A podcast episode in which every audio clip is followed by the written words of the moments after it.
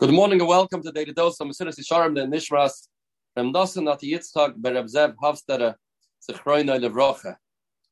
To bring out the point I would be learning the last couple of days, that in order for a person to be a Naki, it's not enough to know what's right and what's wrong in Yediyah, but he has to live with it. It has to become clear in front of him.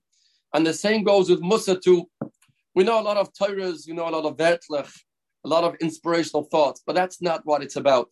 It has to be the Vashavoisa Elavavecha, taking it to heart and feeling it and living with it. He brings here in the Siddur Sharm of Don Segal Shlita, as we know, Reb Cheskel Levenstein, the great tzaddik and Bal Mussar, lived in America for two years. And he then used to talk a lot about the streets in America, how they are polluted with tuma, they are polluted with koichi vaitimiyadi, polluted with ashkafas tameas, polluted with erdifas hatanugim and oilam hazeh.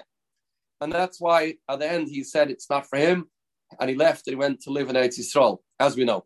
When he lived in America, before he'd go out in the street for Shachris, he was Lemusa. And when he would come back from yeshiva, where he was a mashgiach, Nemira Yeshiva. He would learn Mussar for entire hour. He would be learning Mussar to make sure that he didn't get influence from the street outside.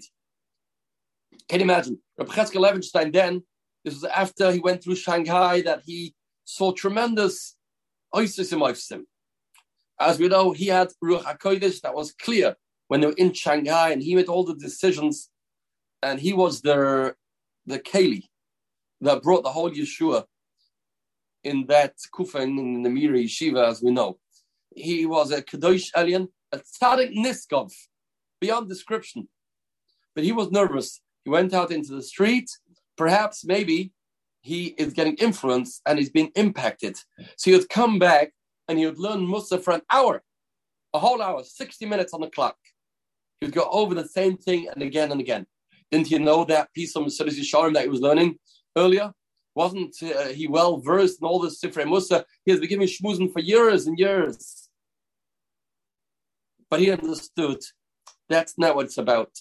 If you go into the street in New York or in Canada that is polluted with hashpa zarim, polluted with wrong ashkafas and the wrong values, then you have to eradicate that by learning Mussar.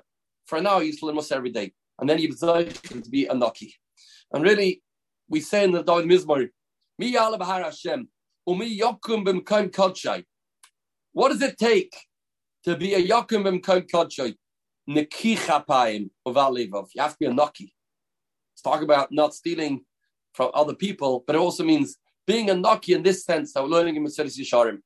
Being pure, being clean, which is the madrega of people that learn Mesilas Yesharim daily. Let's finish this period. How a person can lose being a naki in a hem kol mafsidas heroes. It's the same things that cause a person to lose the heroes will lose a person to be a naki. Somebody doesn't know the dinim, as we said, a person cannot be an ignoramus and be a chassid. If you don't know, how can you do? Amru, Talmud Gadol, Shemei Next time we will learn the next parak, Perigid Gimel, a new chapter. Surah how spirituality filled day.